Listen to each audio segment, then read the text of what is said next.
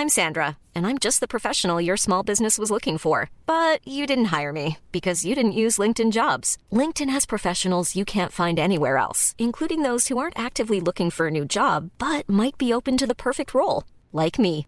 In a given month, over 70% of LinkedIn users don't visit other leading job sites. So if you're not looking on LinkedIn, you'll miss out on great candidates like Sandra. Start hiring professionals like a professional. Post your free job on linkedin.com/people today. Nous sommes en guerre. Moi, moi, je, personnellement, je m'étouffe. Accélère Accélère Ils sont aux ordres du pognon Faut laisser la star tranquille. Des drones minuscules de la taille d'un grain de sable mis en place par les Américains, pourquoi les prix de l'énergie augmentent d'un coup ces derniers jours, ou encore l'exploit d'un streamer qui a fait un tour du monde sur Google Street View? Salut c'est Hugo, j'espère que vous allez bien, et on se retrouve donc comme chaque jour pour un nouveau résumé de l'actualité du jour en moins de 10 minutes. Et on commence rapidement avec un sujet économique intéressant, les prix du gaz nécessaires donc euh, par exemple pour le chauffage et la cuisson, mais aussi les prix de l'électricité augmentent en France et ça pose de vraies questions. En fait, à partir du 1er octobre cette semaine, les tarifs réglementés du gaz augmentent de 12,6% en France. C'est tout simplement la plus forte hausse constatée depuis 2013 et on observe la même chose pour l'électricité. Cette hausse des prix s'explique notamment par un déséquilibre entre l'offre et la demande. Je ne vais pas rentrer dans tous les détails économiques de tout ça, mais en gros, on sort actuellement pas mal de la crise du coronavirus. Du coup, il y a beaucoup d'usines partout dans le monde qui reprennent leur production, ce qui fait donc que euh, les besoins en énergie et notamment euh, en gaz augmentent partout au même moment. Et le problème donc, c'est que l'offre et la production d'énergie n'a pas pu suivre avec cette demande importante de gaz. Alors pour faire face à cette augmentation des prix qui logiquement euh, pose problème pour beaucoup de Français d'un point de vue économique, eh bien le gouvernement a annoncé ce jeudi une série de mesures, notamment un blocage des prix du gaz jusqu'à la fin de l'hiver ou encore une hausse limitée à 4% des prix de l'électricité qui doit euh, avoir lieu en février. Alors de leur côté, eh bien les partis d'opposition ont dénoncé des mesures qui arrivent trop tard alors que euh, certaines solutions étaient déjà proposées depuis des mois comme l'élargissement à plus de Français du chèque énergie, donc euh, une aide versée aux plus modestes pour les aider à payer leurs factures d'énergie.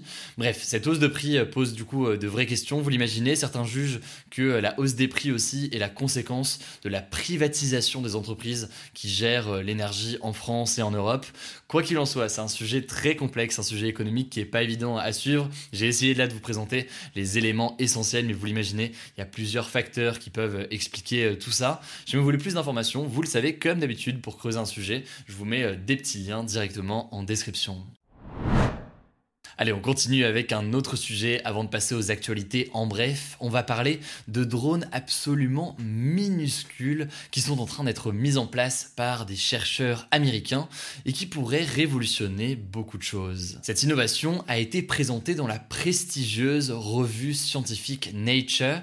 Des chercheurs en fait de l'université de Northwestern aux États-Unis ont mis au point des drones de la taille de grains de sable. Et en l'occurrence, c'est assez inédit puisque ce sont les plus petits objets volants jamais mis au point par des humains. Alors pour les mettre au point, les chercheurs se sont inspirés de la nature, ils prennent en fait la forme d'une petite étoile à trois pétales qui est en fait euh, inspirée euh, des graines d'une fleur, la Tristellatea, et euh, donc ces mini drones se déplacent de la même manière que des graines de pissenlit par exemple, en lévitation avec le vent, comme ça, le tout donc sans avoir besoin de moteur. Et d'ailleurs le parallèle avec les graines de pissenlit est assez assez pertinent puisque le but, ce n'est pas de les faire voler de manière isolée, mais euh, bien de les faire voler en groupe, par euh, centaines, disons, euh, par exemple, par groupe, ensemble, pour analyser certaines choses. Et oui, parce que contrairement à ce qu'on pourrait penser, ces tout petits drones qui ont été développés par des chercheurs, ceux-là ne sont pas faits pour une utilisation militaire pour l'instant. Le véritable objectif, en fait, de cette colonie potentielle de drones minuscules, ce serait d'analyser la pollution atmosphérique et et de détecter tout simplement certaines maladies dans l'air. En effet, chaque drone qui est donc minuscule possède plusieurs capteurs, une mémoire ainsi qu'une antenne, le tout avec l'objectif de pouvoir transmettre des données et chose d'ailleurs assez stupéfiante, eh bien ces drones sont fabriqués dans des matériaux qui sont conçus pour se dissoudre automatiquement dans l'eau. Bref, dit comme ça déjà c'est assez euh, fascinant, mais si on prend en plus un peu de hauteur, eh bien on peut tirer deux conclusions sur ces la première conclusion assez euh, logique, c'est que euh, les drones se développent de plus en plus dans toutes les tailles, sous toutes ces formes et sous toutes ces utilisations. Là on a une recherche purement scientifique pour donc détecter des maladies ou autres, mais on peut tout à fait imaginer que par exemple des armées s'inspirent de ces mini-drones pour à l'avenir en faire tout simplement eh bien, des drones de combat. Et là, logiquement, ça soulèverait beaucoup, beaucoup de questions. Le deuxième élément qui me paraît assez intéressant euh, avec cette actualité, c'est euh, le potentiel de ce que l'on appelle le biomimétisme, c'est-à-dire la démarche de copier la nature pour fabriquer des objets ou des appareils, euh, qui là donc s'est montrée très puissante sur ce drone, puisqu'ils se sont inspirés d'une fleur. C'est quelque chose en fait qui essaie d'être exploité aujourd'hui au maximum par ces chercheurs. Et pour vous citer d'ailleurs un autre exemple, bien récemment, il y a des robots similaires à des serpents qui ont été euh, mis au point avec euh, des caméras, des pinces, etc. Euh, dans l'objectif d'aller explorer des décombres après un accident, un tremblement de terre ou autre. Bref, vous l'aurez compris, c'est une innovation assez folle qui mène à des questions aussi assez intéressantes. Et donc voilà, ça me semblait pas mal de vous en parler aujourd'hui.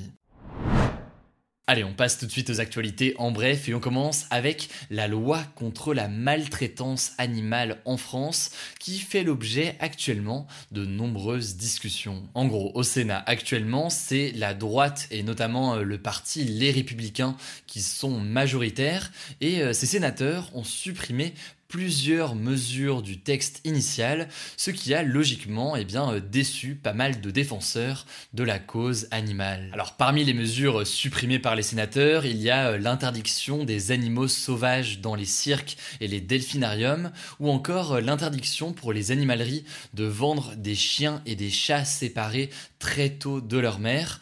Du coup maintenant ce qui va se passer c'est que la loi va repartir à l'Assemblée nationale et ce sont les députés de l'Assemblée nationale qui avaient voté du coup au début euh, un texte avec euh, des mesures plus fortes qui auront cette fois-ci le dernier mot sur euh, ce texte de loi. Du coup, évidemment, on va vous tenir au courant très vite pour savoir si jamais ces mesures reviennent dans la loi. La deuxième information aujourd'hui, c'est que à partir de ce vendredi, il faudra obligatoirement avoir un passeport pour entrer au Royaume-Uni. En fait, avant le Brexit, on pouvait entrer au Royaume-Uni simplement avec une carte d'identité française classique, mais maintenant donc tout ça c'est terminé il faut donc un passeport.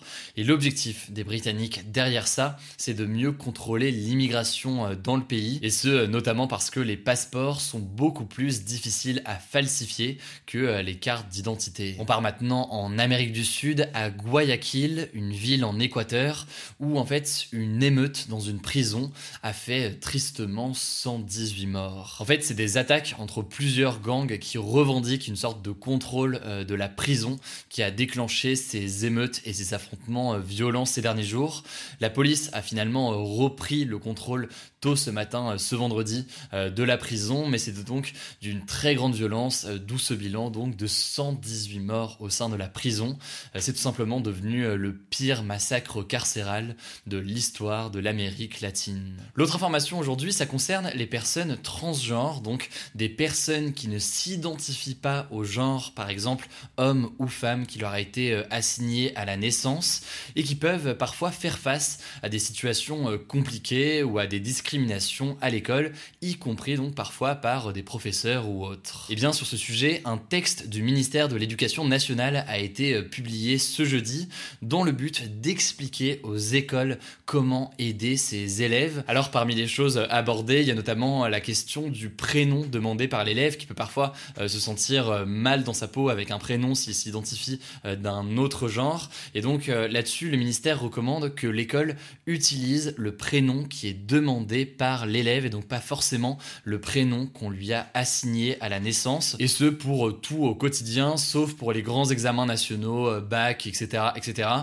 pour lesquels ce serait peut-être trop compliqué pour l'instant à mettre en place selon l'éducation nationale. Bref, c'est une relative avancée pour reconnaître ces situations qui sont parfois méconnues ou mal comprises. Ça me semblait donc assez intéressant de vous en parler aujourd'hui. Allez, pour terminer ces actus en bref et les actus du jour, on termine quand même avec une petite initiative, une bonne nouvelle qui fait quand même plaisir après des actualités parfois un peu tristes. Et aujourd'hui, on va parler du streamer Arcunir que vous connaissez peut-être aussi sur Twitter. Il a réussi en fait à faire un tour du monde sur Google Street View, donc en fait avec le système de Street View, afin de récolter des fonds pour l'organisation de protection des animaux.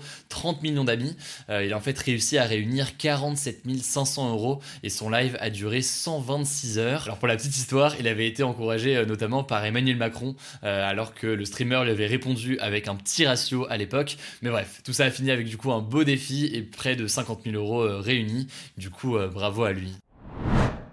Voilà, c'est la fin de ce résumé de l'actualité du jour. Évidemment, pensez à vous abonner pour ne pas rater le suivant, quelle que soit d'ailleurs l'application que vous utilisez pour m'écouter. Rendez-vous aussi sur YouTube et sur Instagram pour d'autres contenus d'actualité exclusifs. Écoutez, je crois que j'ai tout dit, prenez soin de vous et on se dit à très vite.